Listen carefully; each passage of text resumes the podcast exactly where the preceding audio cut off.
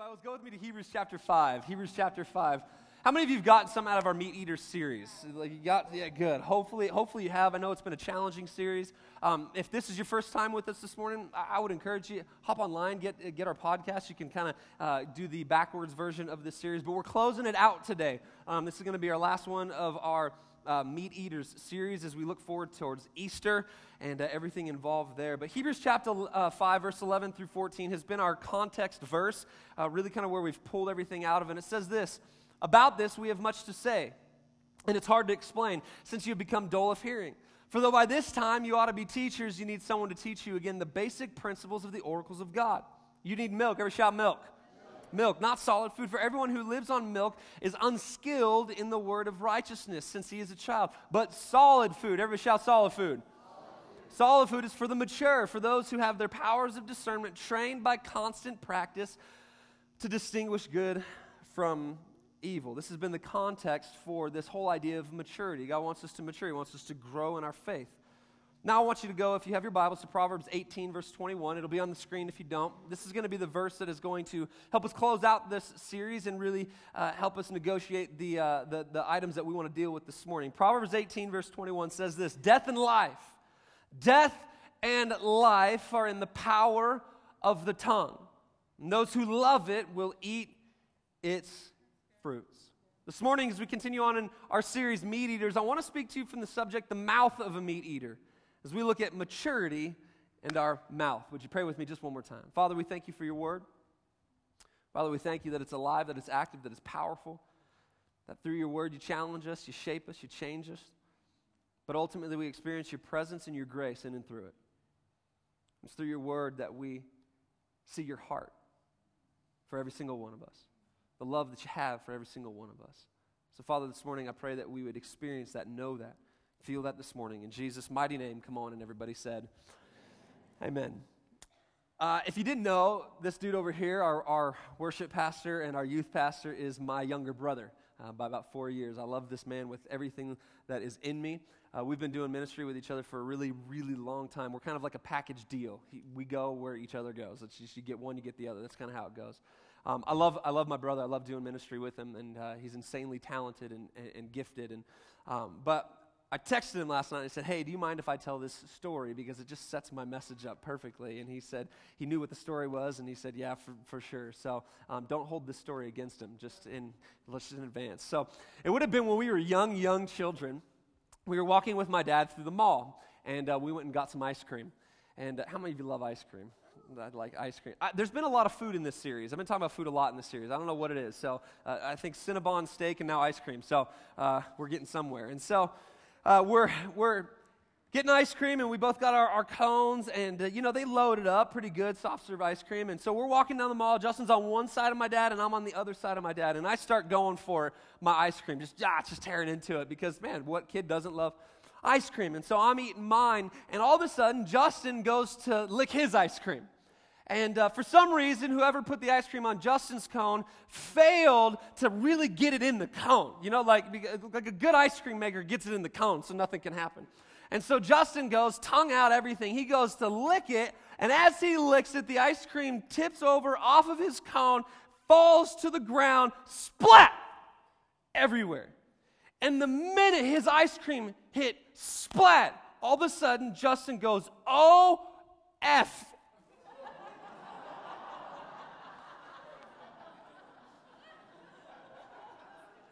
This is your youth pastor.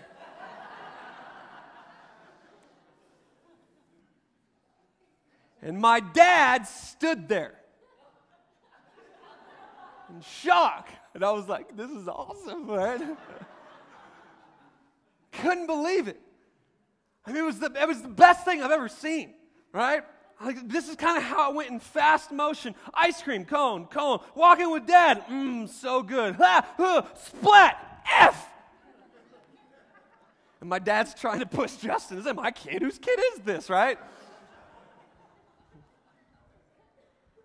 Have you ever said something and as it rolls off your tongue, you wish you could pull it back in? Right? Come on, has something ever come out your mouth before and as it came out, you wish, man, I wish I could have that back?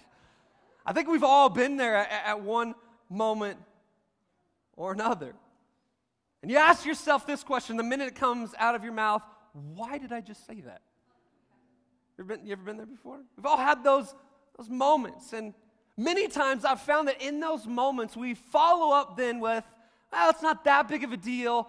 They're just, they're just words. But the Bible's teaching us that they're more than words.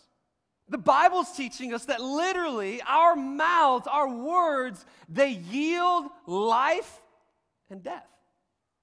Our words are powerful, the Bible teaches us. And I think we've all been there at one point or another where something said brought life or death, maybe to your day, maybe to your month, maybe to your year, or maybe this morning you're sitting here and you can think about some words that were spoken over your life that have literally brought destruction for the entirety of your life and you're still dealing with them, or maybe you're in a great position where you've had amazing things, but words have built you up and you are a product of great words spoken to you. Either way, we have all experienced the power of words to one degree or another. And that's what I want to deal with this morning. I want to deal with our words, I want to deal with our, our, our mouths because at the end of the day, as we close out this series, I think one of the greatest marks of maturity that we can have on our life is how we handle this thing right here. How we handle our mouth. Last week, if you, if you were here or if you weren't here, we dealt with this issue of the anatomy of a, of a meat eater. And I dealt with the, the ears, I dealt with the eyes, I dealt with the hands, and I, and I dealt with the feet. And for some of you, you might have caught on you. What about the mouth? Somebody told me after the, after the second service, they were like, Yeah, uh, a friend of mine was with me, and he said, Oh, pastor chickened out on the mouth thing, and then he didn't show up today. And I'm talking about the mouth, right? Because I could do an entire series on this issue. But our mouth is a powerful, powerful instrument. The Bible teaches us some very significant things about our words, our mouth. And I want, to, I want to go through those really quickly, and then we've got some practical application, and then we're going to land this plane. The first thing that the Bible teaches us about our, our words, our mouth, is this, is that words create. Words create. Listen to Genesis chapter 1, verses 1 through 3. In the beginning, God created the heavens and the earth.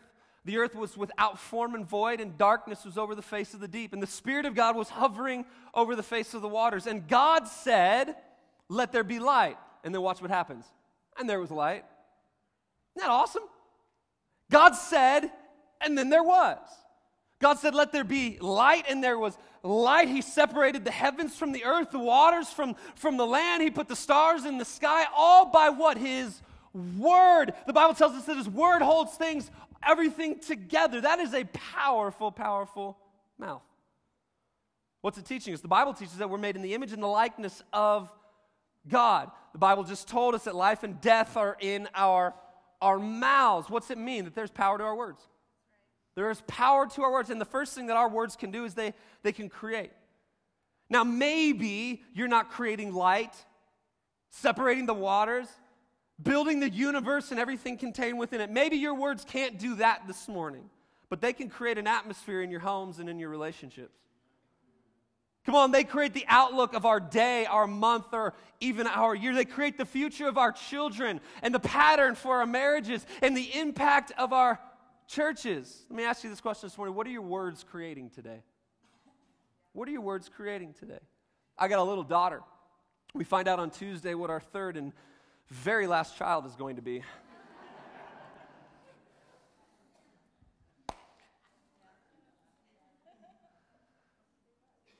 I love my daughter. I want a daughter. I want a, I want a second daughter.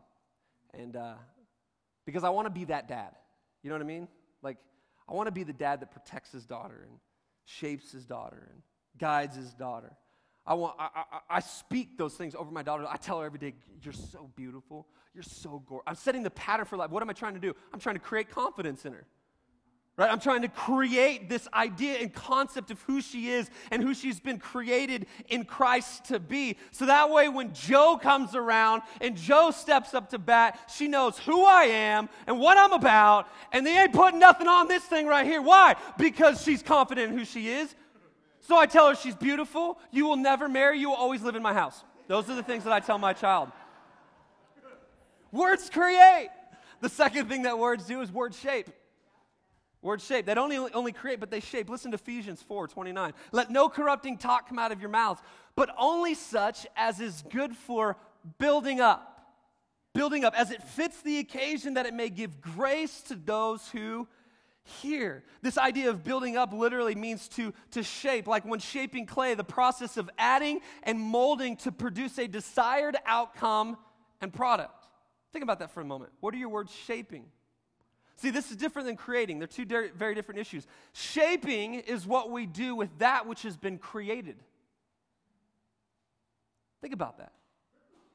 Shaping is what we do to that which has been created. So, in other words, maybe we've had something said over our lives, positive or negative.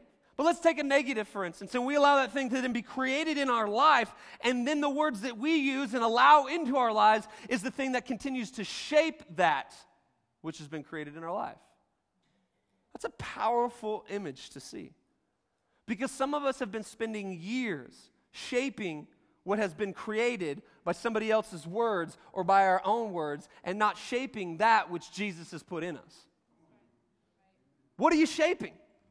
What are you shaping with your words? There's another way of looking at this idea of shaping is maybe reinforcing. What are you reinforcing with your words? The third thing that the Bible tells us our words do is they direct. Our words create, they shape, and they direct. James chapter 3, verses 1 through 5. A lot of scripture because I want you to see what the Bible's saying about this issue. Not many of you should become teachers, my brothers. For you know that we who teach will be judged with stricter, with greater strictness. It's like a pastor's most favorite piece of scripture right there. For we all stumble in many ways. And if anyone does not stumble in what he says, he is a perfect man, able also to bridle his whole body. If we put bits into the mouths of horses so that they obey us, we guide their whole bodies as well. Look at the ships also.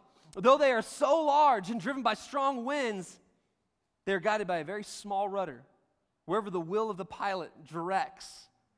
And so also the tongue is a small member, yet it boasts of great things. Think about that. Your words, your mouth direct your life. What are you directing today? What are you directing this week? What have you been directing this year. The idea that James is trying to present is that our words, though seemingly small, carry great strength and they will direct your life and the lives of others around you. We can never underestimate the direction that the smallest of words can send our lives in. Have you ever had a small thing make a really big deal in your life? You ever had a small word make a really big deal in your life? I think we've all been there at some point or another. That is the power of our words. So they create, they shape, they direct. What's the last thing that they do? Our words, the Bible teaches us, they reveal. They reveal. Luke chapter 6, 43 through 45. For no good tree bears bad fruit, nor again does a bad tree bear good fruit. For each tree is known by its own fruit. For figs are not gathered from thorn bushes, nor are grapes picked from a bramble bush. The good person out of the good treasure of his heart produces good, and the evil person out of the evil treasure produces evil. Watch what the Bible says right here. This is amazing. For out of the abundance of the heart, his mouth speaks. Out of the abundance of his heart, his mouth speaks. In other words, the pattern of my mouth reveals the disposition of my heart. Did you hear that this morning? The pattern of my mouth reveals the disposition of my heart. That day, we found out what was in Pastor Justin's heart. Little four letter word. It was a big word, it was a bombshell. but have you ever heard what was in somebody's heart because they opened up their mouth? Right? It's kind of like that age old adage like, if you want to know what's in a man's heart, smack him on the hand with a hammer. You'll quickly find out right? Or if you want to know what's in a man's heart or woman's heart, I'm talking to all of us in here. This is, this is not gender specific, all right? This is to all of us. If you want to really know what's in somebody's heart, cut them off in traffic.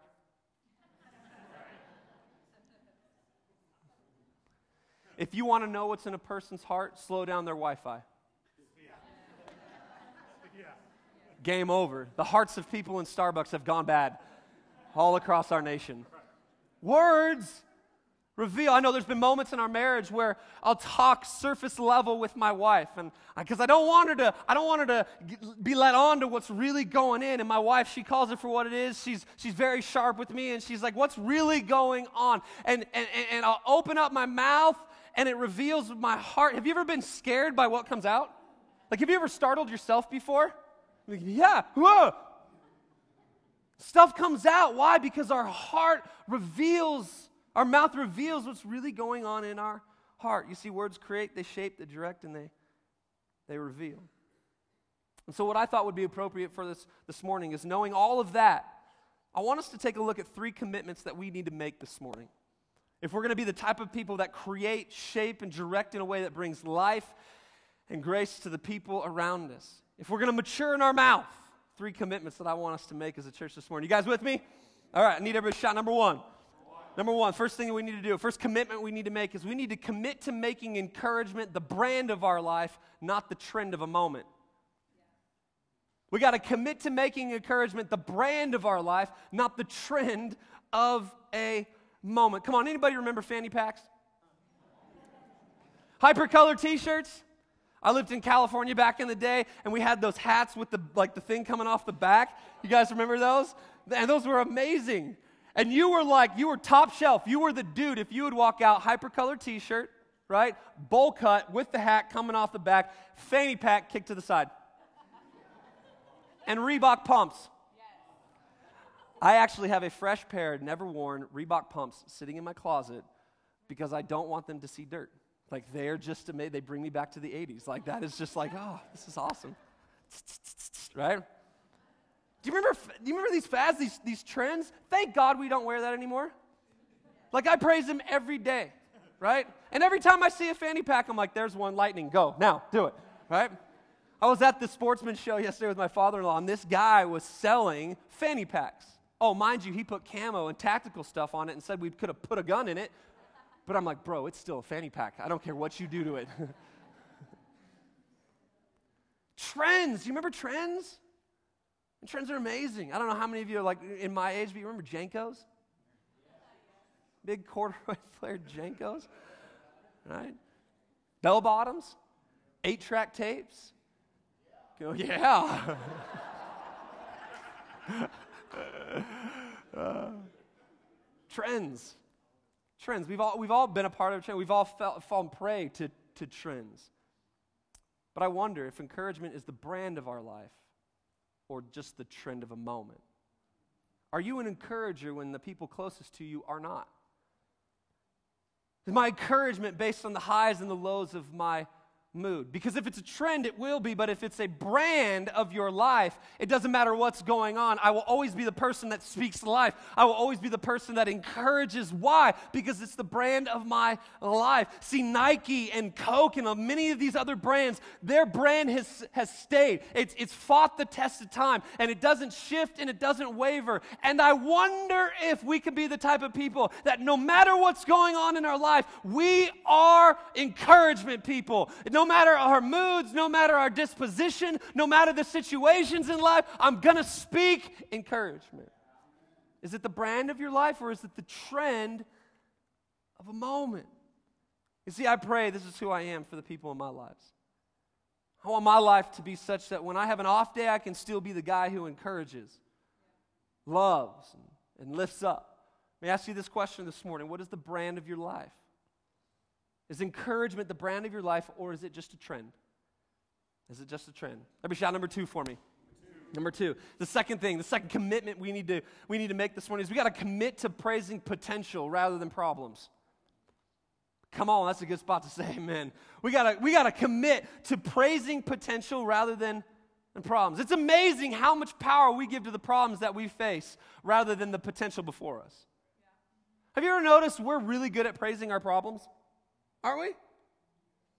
Like we praise them all the time. We talk about our problems and we deal with them. And I'm not talking about being fake people. I'm just wondering if we can alter our commitment. Instead of saying, I'm going to praise my problems, uh, I'm going to praise my Jesus in the midst of my problems. And that way my problems start to, well, they dim a little bit in comparison to who this great, great God is in my life. Are you praising your problems or are you praising the potential? I love Paul and Silas in, in prison. One of my most favorite stories in the Bible. They're in prison, of all places. And let me tell you, prison back in those days was not prison like it is in these days. Like, I've never been to prison, just so you know. I've seen some pictures on the internet. But at the end of the day, um, there's some safe assumptions and knowledge that we can, we can, we can go with here. And so Paul and Silas, they're, they're in deep, man. They are dealing with it. They're shackled up. They're, they're, they're, uh, they're bound up. They're in prison, uh, more than likely without food, more than likely haven't been beaten as they're in prison because that's just what they did to Christians then. And it would be easy to assume as we get to zoom in on this story in Acts that we're going to see Paul and Silas crying. Oh, we've been there before. Oh, I'm in prison. Silas, we're in prison. What do we do? Cry about it. Got no destiny now. I don't got food. My Wi Fi's missing. Cry about it. Shackled up. But when the Bible zooms in to their predicament, it gives us a very different story. It's interesting what the Bible tells us. This is about midnight. Paul and Silas, they started whining. Nope, don't say that. Oh, at midnight, they started praising. Spirit of God, fall fresh on us.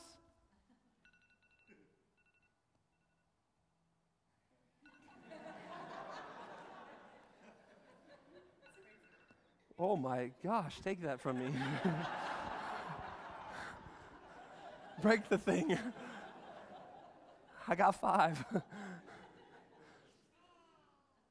says they weren't whining, they weren't complaining, they were praising, and they were worshiping.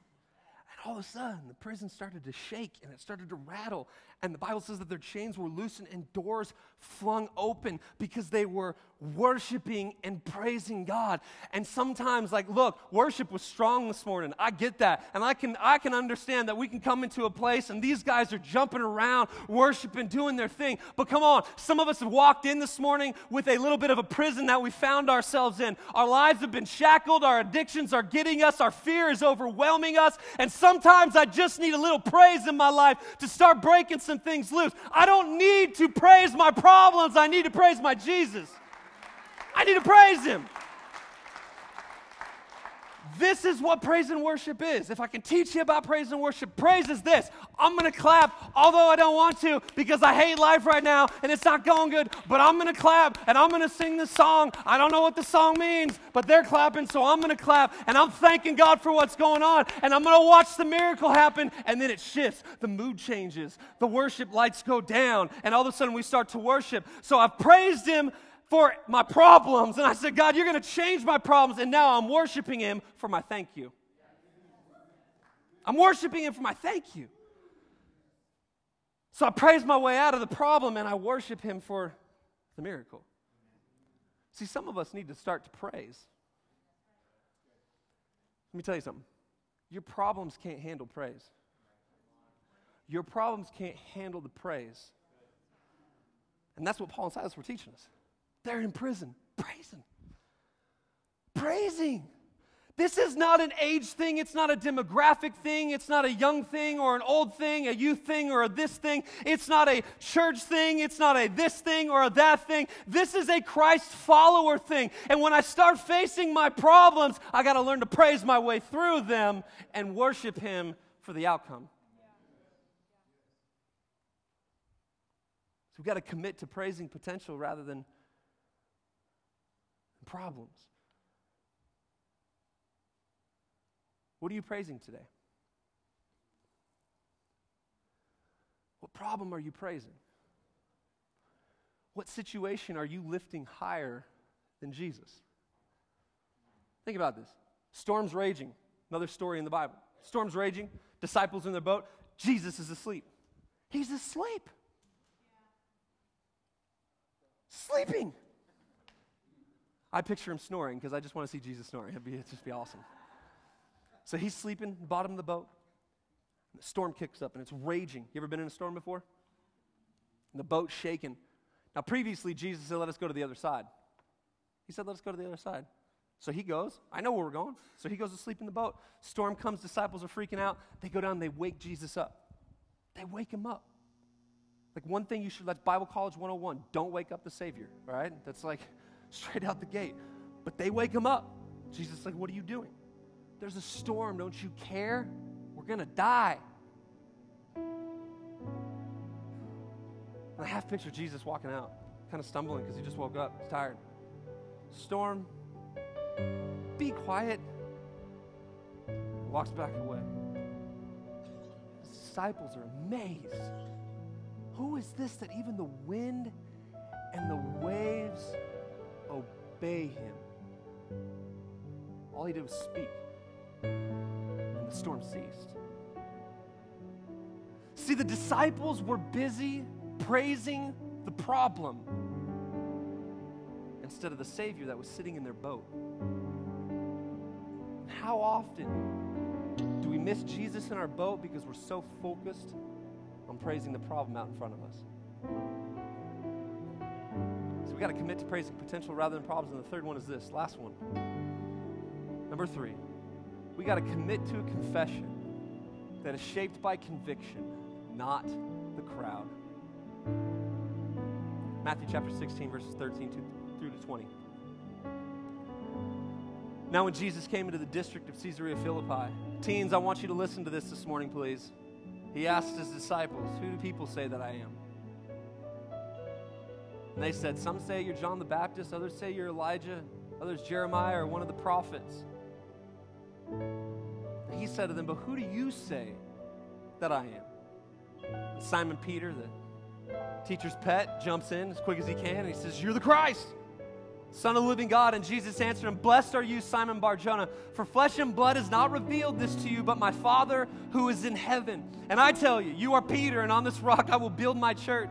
And the gates of hell shall not prevail against it. Watch this, this is amazing. Verse 19. And I will give you the keys of the kingdom of heaven. And whatever you bind, that's a mouth issue on earth, shall be bound in heaven. And whatever you loose on earth shall be loose in heaven. Then he strictly charged the disciples to tell no one that he was the Christ. Why would Jesus do that? Why would he tell them, don't say a word? I'm backing away from the Bible a little, but this is how you kind of I kind of read into things a little bit. I just wonder Jesus tells them to test whether their confession of Jesus was based upon conviction or the crowd. See, because when you're convicted by something, when you have a strong conviction, you speak it everywhere you go, don't you? I mean, you shout it from the rooftops. We talk about all our things. Right now, March Madness. People have convictions about their team. They will cut a brother over another team. People feuding and fighting over their teams. I rep this team. Who do you rep? Like, what is happening to our world? But what is it about? It's conviction wonder, I wonder what our conviction is about Jesus. Is it shaped by the crown? By the crowd? Because right now we're living in a world that's trying to shape our confession of Jesus. It's trying to shape what the church is going to look like and who she's going to be. There's a lot of shaping and molding trying to be done right now. But as for me and my house, we're going to serve the Lord. My conviction is based upon who I know Jesus to be in my life. My conviction is based upon the fact that I know where I used to be and I know where I am now. I'm not where I want to be, but He's in the midst of it. My confession is based on the fact that I've seen Him do amazing things. And I look back and He saved me from dark and broken places. Oh, what a wretched man I used to be, but amazing grace, how sweet the sound. My conviction, wonder why I shout, why I get excited. It's because I gotta say it. Like Jeremiah I got this fire shut up in my bones. I gotta let it out. Why? Because it's a conviction. Is your conviction based upon the crowd or the crowd?